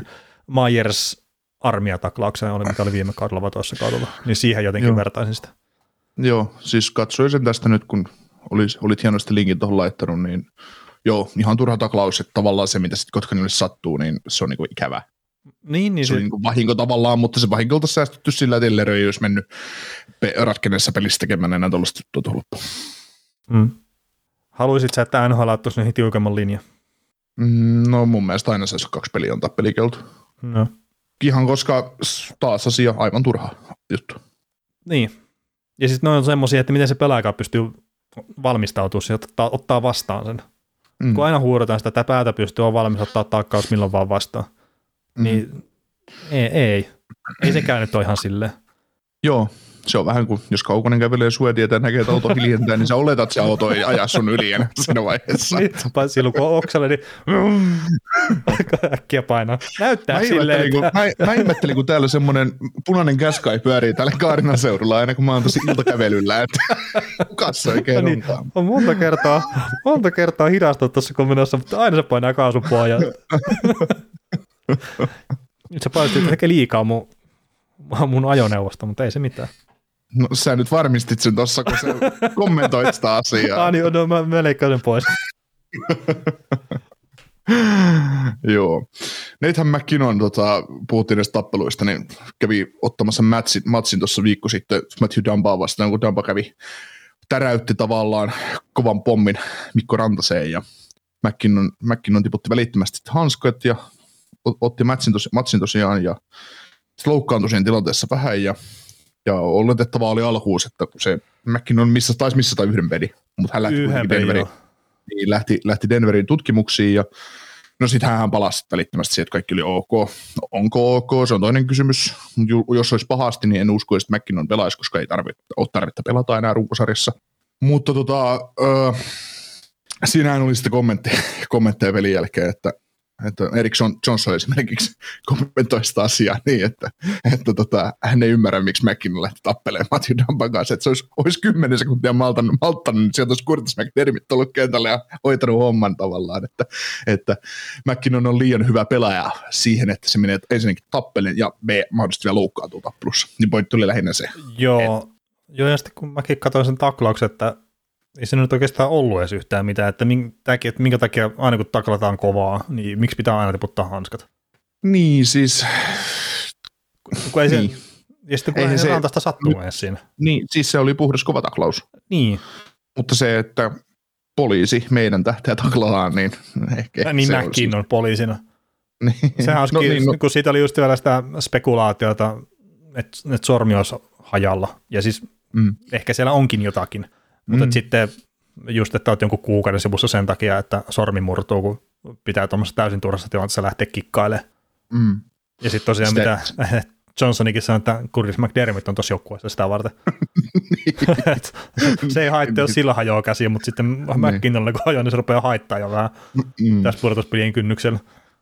Joo, mä nauroin sitä kommentteja, kun olisi nyt hetken odottanut, että Dermit olisi tullut kentälle hoitamaan sen tila- tilanteen, että, että oltaisiin saatu joku vähemmän, vähemmän, vähemmän tärkeä pelaaja tapp, tappelee siinä vaiheessa, että jos täytyy, jos täytyy tapella, että, että miten Joshua jatkat, niin kuin McKinnon otti oikeuden omiin käsiinsä siinä, siinä vaiheessa, mutta tavallaan tuommoiset, nämä on, nämä on siis, jos puhutaan näistä taklauksista, mitä, on, mitä puhuttiin mm. tuossa noin vartti sitten, niin jos tarvii tapella, niin ne on sitten näitä tilanteita, että se tapahtuu impulsiivisesti, että, että tämä peli loppuu.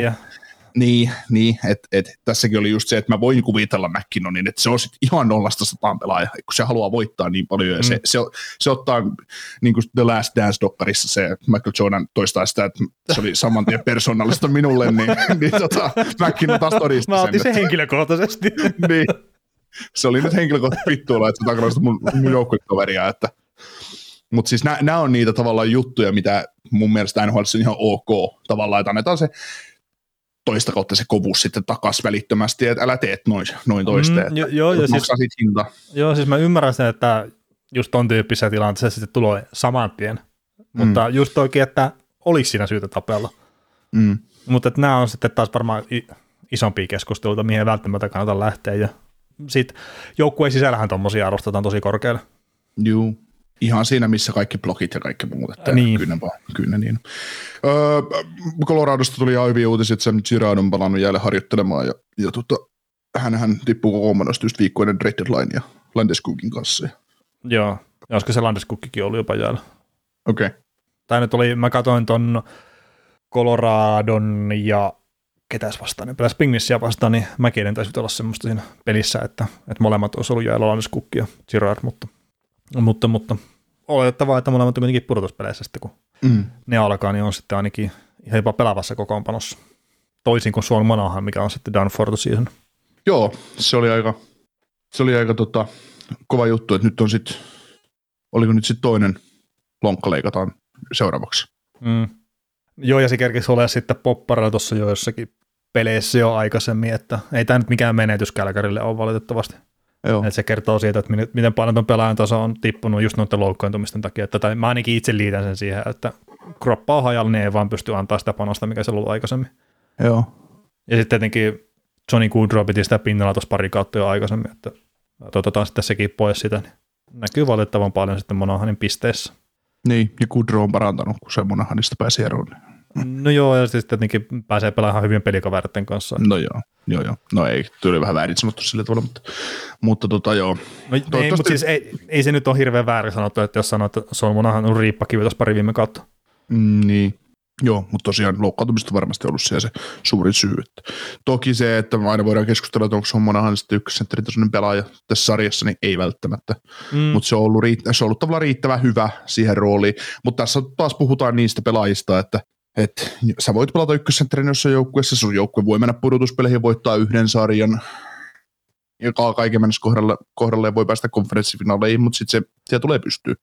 Että et Monahanin mä luokittelisin just tämmöiseksi, että Niin, no siis me silloin, hyviä, hy, hyviä pelaajia, mutta ei difference makereita. mm, ja siis me silloin kun parisen vuotta sitten puhuttiin sitä Saul Monahanista, että monessa joukkueessa se olisi ykkössentteri. Mm, Ei taidettu ihan mu-. Niin, me ei tarvittu löytää oikeastaan, olisiko ollut yksi tai jotain tämmöistä, just joku Mm. ottava, ennen kuin Mm. Josh Norris tuli siellä läpi. Mm, Siis se oli tosi lyhyt se lista. mm, Mutta kyllä. toivottavasti nyt saa itse kuntoon, että ei noin lonkkoleikkaukset kuitenkaan helppoja ikinä ole. Että Ei, ensi kaudella on sitten ufa, ufa season ja, ja tota, ei muuta kuin sata pistettä pöytään ja sitten vapaalta markkinoilta, vaikka vapaalta markkinoilta flyersiin. Että, joo, joo, tämä on just se, mitä mä ajattelin, että Monahan, että se pistää nyt 60 maalia sitten siinä ja 40 syöttöä, että 100 pongoa ensi kaudella. Sitä mä ootan joo. joo. Ei, ei, ehkä, siis oikeasti tuon kohdalla rupeaa enemmän se, että onko sitten pitkäaikaisluokkoiden listalle eläköityminen jo valitettavasti tässä kohtaa, tuleeko, tuleeko esille vai Mm, yrittääkö vielä pyristellä sitä ensi kaudella. Se on vaan riippuu, että mitä siellä pitää korjaa nyt siinä kropassa. mm. St. Louisissa, tota, mitäs mieltä sä tuosta herra Ville Hussosta olet? Onko tota ykkösmaalivahti jo bluesissa? No kyllä mä sanoisin, että se tällä hetkellä on ykkösmaalivahti. Et toki tuossa mä katsoin Plussin ja Oilersin välisen pelin, se oli pari päivää sitten, niin siinä kyllä Binnington jätettiin aika yksi. Et neljä maalia saa Edmontonin hakkaa silleen aika, aika vapaasti, ettei Plussia kiinnostanut puolustaminen yhtään. Sitten otettiin Binningtonia pois maalista, Husso otettiin, pistettiin tilalle, niin siitä rupesi Plussia kiinnostaa puolustaminenkin.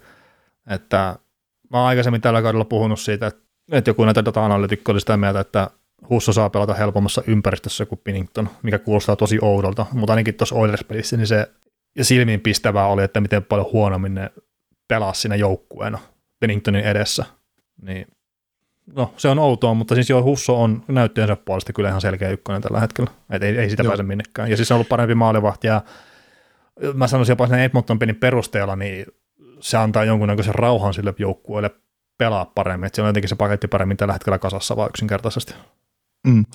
Mä kattelin männä viikolta ton Vancouverin ja St. Louisin välisen ottelun, missä Husso pelasi. Nämä St. Louis voitti 4-3 sen ottelun ja, Mm. ja s- tavallaan se peli oli just sellainen, missä Blues vaan vyörytti hyökkäystä hyökkäyksen perään. Joo. Ja ne tavallaan pelasi tosi rohkeata, hienoa jääkiekkoa. Mä tykkäsin Bluesin esityksestä todella paljon. Ää, en tiedä, oliko ne puolustussuuntaan eri, mitään eri, erityisen hyviä, mutta, mutta muuten tykkäsin siitä, millä Meisingillä ne tavallaan paino siellä, ja niitä ei haitannut se, että Canucks kävi tekemässä 1-0 maalin ja 2-1 maalin, vaan ne Mm. mm. jatku vaan peliä ja luotti siihen, että tämä tuottaa. Ja äh, jos ajatellaan näitä ma- maalivahtipelaamista ja maalivahtipelin vaikutusta muun joukkueen pelaamiseen, niin se on jännä juttu, miten se on se sarjatasoa, sarjaa ää, koskien ihan sama, missä sä pelaat. Mm. Kun sulla on joukkueessa sun luottomaalivahti joukkueelle, niin se joukkue pelaa viisikkona edessä aivan erilaista peliä. Se pelaa paljon rentoutuneemmin, vaikka sä menisit kysyn ihan samakilta pelaajalta, että mikä teidän pelissä muuttuu, kun tämä kaverin maalissa? Öö, ei mikään. Niin paskan marjat. Ne pelaa ihan eri lailla. Ja se, että jotenkin, jotenkin silloin, kun se tavallaan se heikompi, tai semmoinen vähemmän luottoa ja kunnioitusta saava maalivahti sulla maalissa, niin vähän joukkue pelaa vähän passiivisemmin ja tavallaan pelätään virhettä enemmän ja pelätään tilannetta, että menetetään kiekko jossain keskialueella ja tuleekin vastahyökkäys. Sitten sulla on hyvä maalivahti siellä, niin sä uskallat pelata tavallaan jokaisella sylinterillä ja sitten sä tiedät, että ok, jos me tehdään virhe, tulee vastahyökkäys, niin maalivahti torjuu. Mm. Ja, ja sitten Sen. siis ihan sama, jos siellä paremmalla vaali, maalivahdilla on huono päivä, Niin. Et sanotaan vaikka, ihan vaikka se eka maali, että se vaan menee jotenkin sille, että oho, tämä ei mene tälle normaalisti. Mm. Niin ainakin se, mitä mä oon itse pelannut höntsäpelejä ja muita, niin sieltäkin saman tien on, että, että hetkinen, että, että nyt ei ole hyvä juttu, että mä en pysty luottaa siihen, että maalivahti ottaa kopin. Ja sitten ylipelaa niitä tilanteita ja sille tepä, yrittää pelata sille, ettei päästä laukomaan ja muuta. Ja Mm. sitten niistä pelaa itse monesti hirveän hyvin ohi kyllä, että, että on mm. helppo sitten harhauttaa kyllä, kun ju- juoksee vastaan tai luistelee vastaan sitten yli innokkaasti. niin. Mm. Kyllä. Et, et se on tavallaan noissa hyvissä maalivahtipeleissä, jos mietitään NHL-tasoa ja no taas ihan sama mikä sarjataso, niin kun on hyvä maalivahti maalissa, niin jos se viisikko pelaa sun edessä oikein, niin ne vedot tulee aina semmoisilta alueelta lähtökohtaisesti, ne tavallaan perusvedot. Ne tulee sieltä B-pisteen kaarelta ne tulee sieltä hyviltä paikoilta maalivahdille. Niin sit kun maalivahti on hyvä päivä tai peruspäivä, se ottaa ne kopit, ei ole reboundeja, ei mitään. Ja sitten kun siihen tulee, kuitenkin joka pelissä tulee aina muutama maalintekopaikka, ihan hyvä sektori, sä et pysty mm. kaikkea eliminoimaan pois. Niin ei tietenkään. Niin, niin se maalivahti, se määrä vähenee, että ajatellaan, että jos jossain peruspelissä niitä tulisi vaikka kuusi, niin sitten se määrä tippuukin siihen kolmeen. Niin se ottaa ne kaikki kolme kiinni, koska siellä on itseluottamus luotu tavallaan sen systeemin kanssa. Ja se on nollapeli sitten todennäköisesti siinä vaiheessa. Mm. Ja sitten kun se tuleekin se vähän pahempi päivä, niin sitten tuleekin kuusi vaaralliselta paikalta, niin se ottaa niistä neljä kiinni ja tehdään kaksi maalia. Niin se antaa edelleen mahdollisuuden joukkueelle voittaa. Äh, niin, niin, niin. Ja siis, Koska eihän, eihän hyville maalivahdeille tehdä helppoja maaleja lähtökohtaisesti. no lähtökohtaisesti ei. Niin. Ja just sekin, että sä pääst laukoon sitten hyvältä alueelta, niin niissäkin on muuttui aika paljon Niin. sitten, että pelkästään että sä pääst laukoon vaaralliselta alueelta, niin ei välttämättä ole vaarallinen maalipaikka. Ei, ei, ja siis tässä tullaan just siihen, mitä Husso Pinnington, että Pinningtonilla saattaa olla niin, että sille menee sieltä vähän helpommasta paikasta menee maali, ja sitten se päästää takuu varmasti sitä parhaalta maalintekosektorilta maali. Sitten on Husso, se torjuu ne perusvedot, ja se myös saattaa torjua sen pahemman maalintekopaikan. Mm. Tavallaan, että jos sulle tuo vaikka neljä paikkaa siihen parhaaseen sektoriin, ja Hussulle tehdään vaikka yksi maali, niin se tekee eron jo kahden maalivahdin välillä. Niin, Niin se luo, se luo paremman fiiliksen siihen sun joukkueeseen, mikä pelaa siihen edes. Me, onko me voidaan luottaa tähän kaveriin? Että se ei haittaa, jos ne pääsee vetämään yhtäkkiä tosta. Mutta joo, siis kyllä mä, siis silleen, mä nyt en Piddingtonia mitenkään puolustele, mutta niin, jos ei nyt mitään muuta, niin kannattaa katsoa vaikka highlightit sitä Oilers-pelistä, että en mä välttämättä pistäisi Piddingtonin piikkiin sitä, kun ehkä yhden maalin, mitä se päästi niistä neljästä. Mm. Ja Husso päästi siinä samassa pelissä myöhemmin ihan vastaavan näköisen helpon maalin sitten, minkä takia se homma meni jatkoajoille asti. Mm. Mutta se oli itse asiassa hemmetin huvittavaa just se, se peli, että et siinä oli ekana just plussi paskoo housuun ja sitten vaihdetaan maalivahtia, niin sitten Oilersin vuoro, sitten se menee jatkoajalle se peli. Ja plussi yrittää pitää siinä kiekkoa, ja pitääkin yli minuutin kiekkoa, että siinä on Drysaitel ja McDavid oli jäällä jatkoajalla. Niin ne yrittää pitää kiekkoa sinne, se kommentaattorikin sanoo, tai selostaja sanoo, että joo, että ne yrittää pitää kiekkoa ja väsyttää vain niitä kahta kaveria. Sitten ne tekee sen virheen, että ne laukoo yhden kerran. Edmonton pääsee kiekkoon, ja alta 10 sekuntia, niin häkki se on, tai maali on sitten tuolla tehtynä, että kiekko on hussu selän takana. Mm. Ja se on ihan käsittämätön just silleen, että ne, ne vielä sanoo, että ne yrittää tehdä näin, ne ei halua antaa sitä kiekkoa McDavid ja Drysaitlille. Sitten kun se tapahtuu, niin ei kestä montaa sekuntia, niin ei kun kiekko on maalissa. Joo. Se oli se niin kuin varmin tapa ampua itseään polve. Ja niin. Mm. Että anna niille kahdelle kiekko. Joo. Meillä on paljon aiheita vielä tähän jaksoon, mutta heitetään, mä haluan heittää tuon maalivahtikeskustelun lisää, niin tuon Vegasin Logan Thompsonista kommentin. Mm, niin Vegasilla on pelkästään hyviä maalivahtia, niin? Äh, joo, joo, pelkästään. No siis, tämä Thompson nyt on toinen ma- Vegasin maalivahti, mitä sä kehut tässä parin viikon aikana, eikö niin? Öö, joo, la- tota, Laurent Brosua, niin ei ole nyt kauheasti sanonut peliaika viime aikoina. Logan Thompson on todennut nämä voittoputkeen. Toki vastus on ollut mitä on ollut, mutta ne tarvii niitä voittoja, mitä juu, puhuttiin juu. viikko sitten. Viikko sitten niin tämä Thompson on ollut just semmoinen jännä, jännä että öö, näiden ykkösmaalivat jo on hajalla, ei pysty pelaamaan. Sitten tulee AHL nostetaan kaveri, näiden kakkosmaalivat pelaa, ei pysty torjumaan voittoja.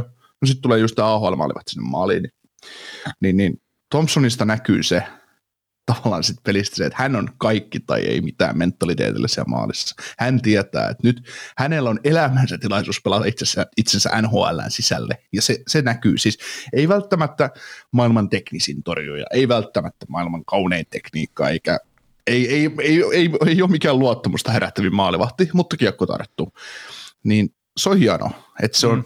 vähän semmoinen, no ei Thompson nyt mitään, mikään Binnington 2.0 ole, mutta, mutta sillain tavallaan hieno nähdä, että kun sille kaverilla on tullut se chanssi, niin nyt sitä chanssia käytetään ja pelataan mieleen. Mutta sitten tässä voi olla just se, että ok, nyt se pelaa hyvän loppukauden tästä ei vekas, niin menisi vaikka pudotuspeleihin sitten vielä.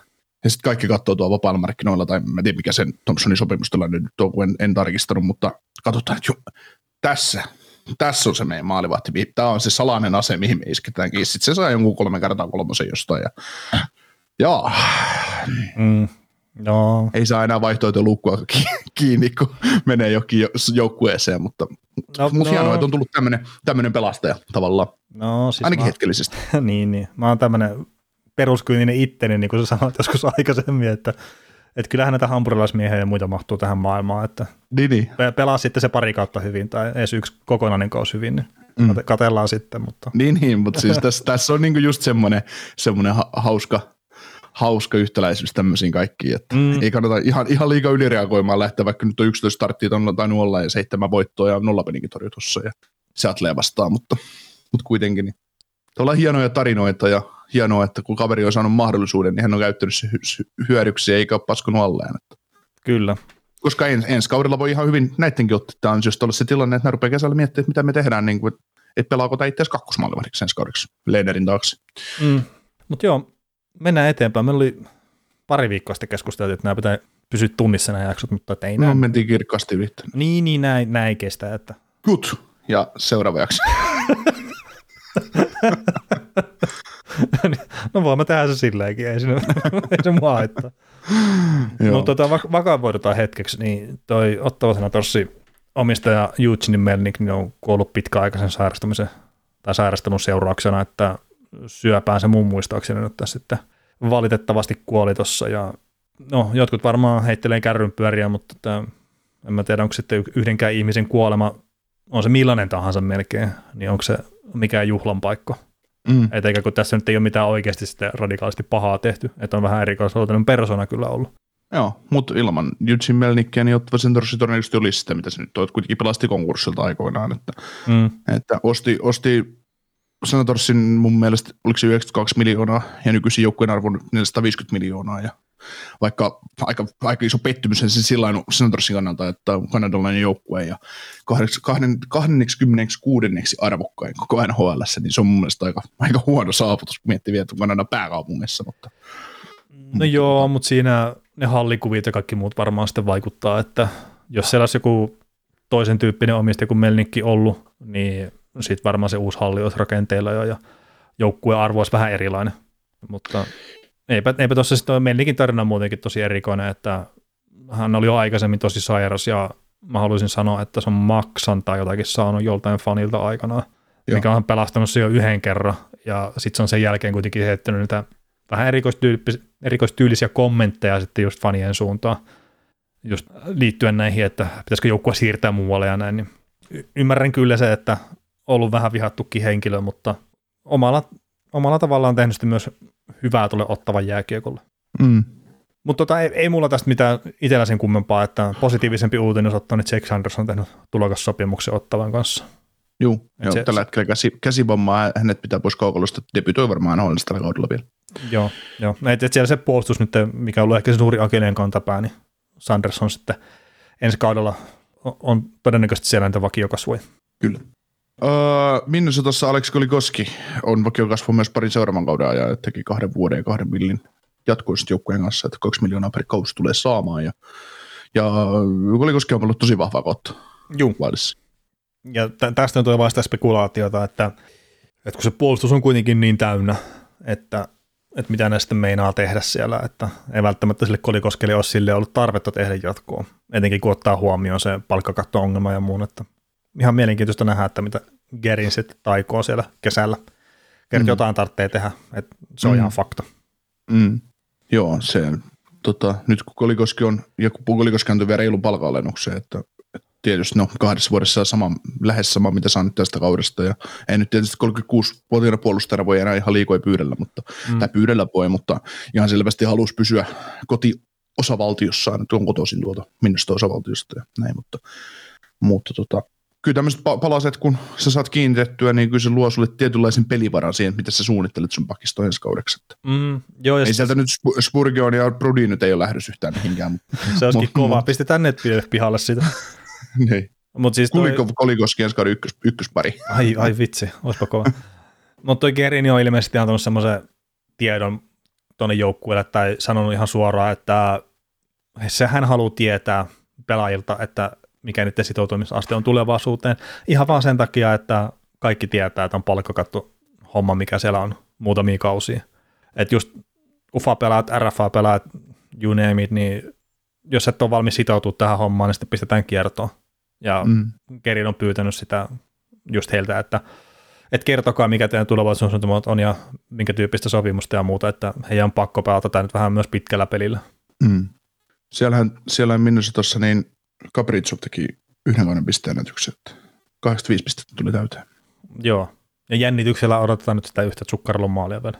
Niin, 20 tuli vihdoinkin täyteen. Mä olin jo aika varma, että se jää siihen 19, kun se tuli pelas kuukauden nyt tekemät yhtään maalia. No, joo, joo, joo. Se oli aikaisemminkin, se oli ihan maas myynyt, kun se oli kuin viisi peliä tekemättä maaleja. No siis aivan loppu. Siis joo, aivan joo. loppu. Sä jotenkin kuvittelet, että se on Auston Matthews sitten seuraava tuossa maalipörssissä, mutta ei se nyt ihan... No, siis kyllä. ja siis kun se saa paikkoja enemmän kuin Matthews pelissä. niin, niin, niin, ja sitten siinä on joku syysä, minkä teki, se teki toista kertaa urallaan 20 maalia. no joo.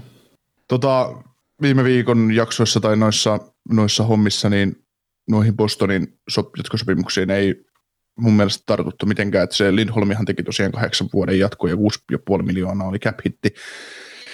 Ja tota, siinä on muovia siirroistavia nyt pari viisi kautta ja sitten Lindholm saa myös kaksi miljoonaa allekirjoitusbonusta viiden ensimmäisen kauden ajan, että ihan pääsee ihan hyville rahoilla aina heinäkuussa, mutta mutta tota, jos käsitellään tätä sopparia ihan sillä niin muodostaa aika lailla täydellisen pakkiparin Charlie McAvoyn kanssa.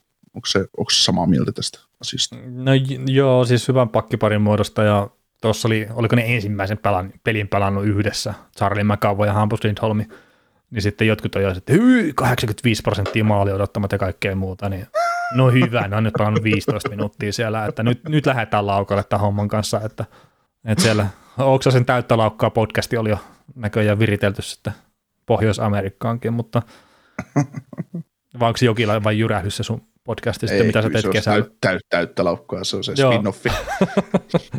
kesällä sitten taas sitä. Mm. Mutta tota, hyvä vaan, ja to, toi miten se, mistä me puhuttiinkin, että jos Lindholm nyt pelaa vähän sitä puolustavampaa tai varmistavampaa roolia, niin se antaa sitten Mäkavalle ehkä lisää näitä mahdollisuuksia tehdä pisteitäkin. Siinä, siinä on kyllä hyvä pakki pari vuosiksi eteenpäin, ja kyllä mä toivon, että Lindholm pysyy kunnossa, ja se sitten pelin taso on myös sitä, mitä se on ollut parhaillaan Anaheimissa.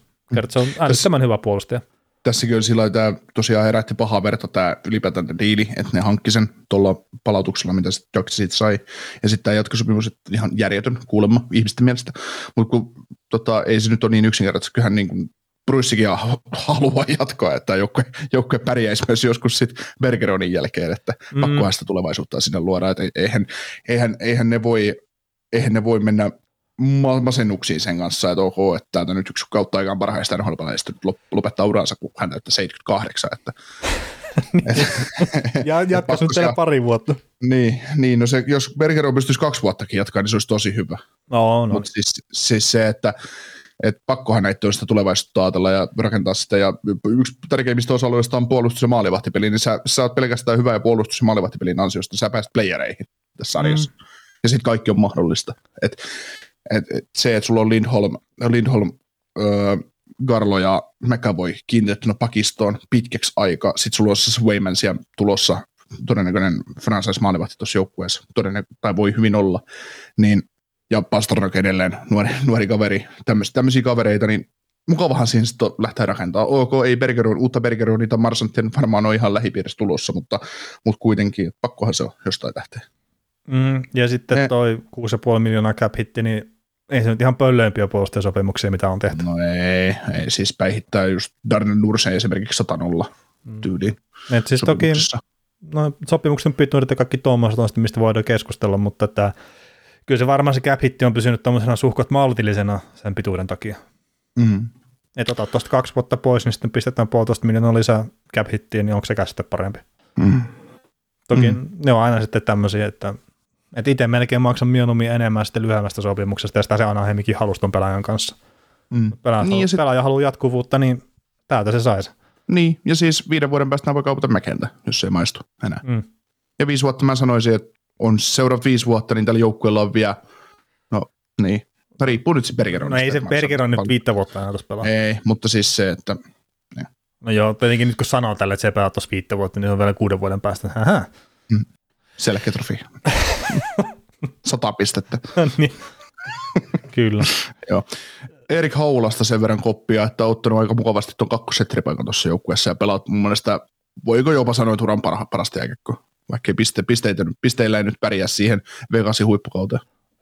No joo, varmaan aika lailla ja toi Ville Touruhan noista pisteistä pisti aika hyvin, että eikä 26 peliä, niin 1 plus 4, 5 pistettä ja sitten pääsi tämmöisten surkimusten kuin David Pasternak ja Taylor Hallin kanssa pelaa samassa ketjussa, niin sitten 39 peliä, 11 plus 19, että 30 pistettä, niin kyllähän se aika hyvin on sitä roolia hoitanut sen kakkosentterinä.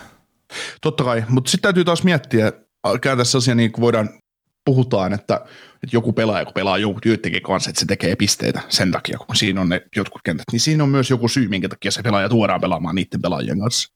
Niin, eikä siis ei haula saa siinä olla, jos olisi ihan sysipaska. Niin, jos, ei, niin. todellakaan, että jos, ei.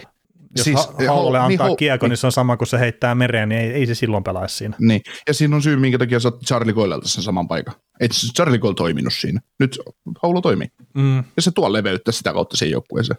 niin kyllä. Tota, Peter Mrasekki otti sitten vähän hittiä tuossa ja, ja tota, on ilmeisesti koko runkosarjan lopun sivussa ja, ja tota, Jack Campbell palasi peleihin.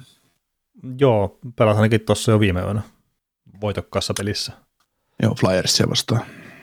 No joo, Flyersia vastaan, mutta Flyers oli siinä pelissä parempi joukkue. Joo. Tai ainakin ensimmäistä pari erää oli se joukkue, mikä oli selkeästi enemmän paikkoja ja Campbell pelasi hyvin. Et toki maaleja meni joitakin selän taakse, mutta että se olisi voinut olla todella paljon rumeampaa. Mm. Ja sitten Carter Hart oli todella erikoinen, että, että se oli pari erän verran Jumalasta seuraava. Sitten joku sormipipi tuli jossain kohtaa ja sen jälkeen se ei saanut silmiään kiinni. Siitä se tuli, tuli verta sormesta. Joo. Mutta siis to, tosi jännä vaan, että en mä usko, että se sormipipi itsessään vaikutti siihen millään tavalla, mutta sitten vaan tuli joku menttäinen breakdown tai mikä tahansa onkaan, että meni muutamasta aika helpohkokin maali, vaikka sekin pelasi hyvää peliä sinä ennen sitä. Mm. Öö, Jake Masin kuntoutuu pikkuhiljaa, että on nyt vieraskertoilla sitten Toronton matkassa mukana.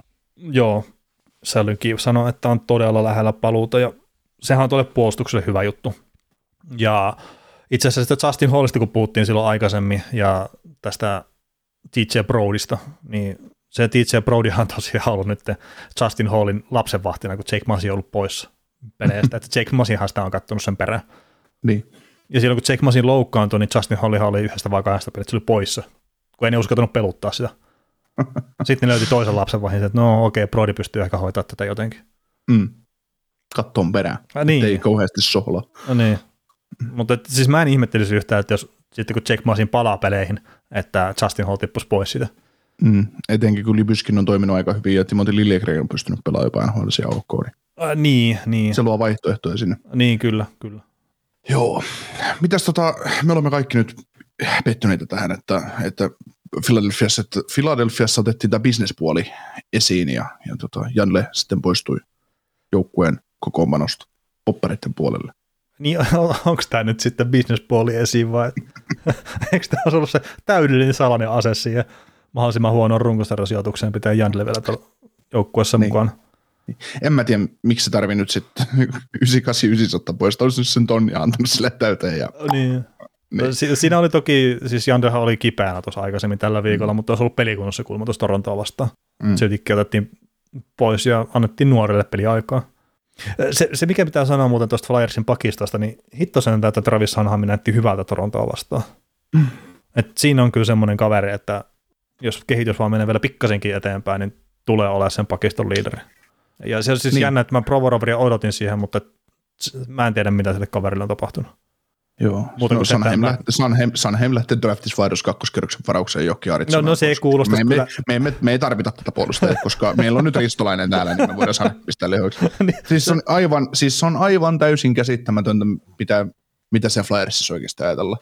Niin, no se kuulostaa kyllä ihan Flyersin toiminnalta, että pistetään se paras puolustaja sivuun sitten. Joo. Mikä siinä nyt mahtui sitten, kun sä nyt kehuit tuota Sanheimia viime kaudella, se tuli puhetta, kun se pelasi Majersin kanssa pakkiparinaan, kun se, ne vähän sukelsi, niin oliko se syy sitten se Majers vai, vai mikä siinä mahtoi olla? Koska mä oon kanssa aina tykännyt Sanheimin pelityylistä, siinä on mun mielestä kaikki, mitä semmoinen hyvä all pakki tavallaan kaipaa peliinsä. Mm. Ei mikään ykköspakki mun mielestä siis vielä ainakaan, mutta, mutta tota, mikä siinä mahtui sitten viime kaudella kuusta? Siis mä en osaa sanoa, että oliko se just se Majersin kanssa pelaaminen vai että mikä, mikä siinä oli, mutta tähän vaan otti hirveän paljon omia maaleja kyllä silloin viime kaudella. Mm. Et en ole katsonut sen tarkemmin, että mitä esimerkiksi tilastot on, tilastot on ollut ilman Majersia mm. tai mitään tämmöistä. Ja sitten voihan se olla, että se on ollut viime kaudella vaan ihan rehellisesti huono. Ja nyt se on mm. tällä kaudella sitten pystynyt pelaamaan paremmin. Mm, taikka sitten se on pelannut jollain katkeneilla sääriluulla koko viime kauden, niin sitten se ei näkynyt ehkä pelissä. Niin, no siis sekin niin. voi olla. Tyyli, tyyli joku loukki ollut koko ajan päällänsä, mutta on jostain syystä vaan haluttu pitää koko mukana, kun ei parempiakaan Se on aika jännä, jännä niin kuin näissä pelaajissa, että just puhutaan näistä loukkaantumisista, että mi, kuinka pitkälle pitäisi viedä se loukkaantunut pelaaja, että missä vaiheessa se olisi terveellisempää ottaa pois sieltä koko niin monta kertaa vaan ne loukkaantuneet supertähdet on vaan parempia kuin sit se täysin terve ahl että Mm. Et siinä on syynsä. Niin. Ja siis olihan tästäkin, siis Sanheimihan oli siirtohuhuissa tosi paljon mukana. Mm. Mutta sitten, no mun mielestä Friedmani puhui sitä silleen, että päätettiin nyt sitten pitää se sen takia, kun Ristolaiselle tehtiin jatkosopimus. Että kun se on Ristolaisen pakkiparina pelannut ja ne toimii hyvin yhdessä. Niin sitten on taas silleen, että ei. Että et, et, et, se, tai ei sun pitäisi sillä perusteella välttämättä tehdä sitä ratkaisua. Vai että jos sä koet, että sillä Sanheimilla ei nyt jostain syystä vaikka sitä jatkoa se organisaation kanssa, tai se ei koeta hyväksi pelaajaksi, niin sitten sä pistät sen sivuun ja sä löydät varmaan ristolla jonkun toisen pakkiparin siihen. Niin, ja siis mä, mun mielestä jotenkin, mäkin näin semmoista keskustelua, että sen takia kun ristolaiselle tehtiin jatko, niin mietittiin sitä, että pistettäisikö Sanheim lihoiksi. No kun ei sekä, siinäkään ole mitään järkeä. Ei niin, siis, mutta siis tämä on niin ihan älyvapaata tämä toiminta, mitä Flyersissa tapahtuu. Että. Mm. Ja siis nythän se varmaan tulee tapahtua sille, että Provorov lähtee pois, heitetään Kings, ja sitten se pääsee pelaamaan jonkun Dugtin pakkiparin, ja sitten ihmetellään, että aha, sieltä löytyykin se puolustaja, mitä me ollaan odoteltu pari vuotta. Niin, ja ne sai Flyerissa vaihdossa tota, Olli Määtän. Oot Sandursi Olli Määtän first round pick. Sillä ok, kiitos. ei, ei ne ykköstä siinä saa. Herra Jumala, ei, ne, ei, ei Flyers lyö pyytää. Ne lyö maksaa palkkaa kyllä paljon, mutta ei ne lyö pyytää mitä järkevää vaihdosta. Joo, tota alkaako meillä olla jakso nyt lopussa vai? Al- alkaa olla, ei tätä tarvitse enää pidemmäksi venyttää. No niin, mutta hei, tällä viikolla ei tule toista jaksoa, niin palataan taas viikon päästä sitten no. ääneen. Mutta kiitoksia. Kiitos Kuuntelit näköjään sitten ihan loppuun asti. Veli ja Niko kiittää. Ensi kerralla jatketaan. Kaukosella edellä podcast. Suomen suosituin autovakuutus auttaa vuorokauden ympäri, ympäri Suomen. Osta autovakuutus nyt osoitteesta lähitapiola.fi ja voit voittaa uudet renkaat. Palvelun tarjoavat LähiTapiolan alueyhtiöt. LähiTapiola. Samalla puolella.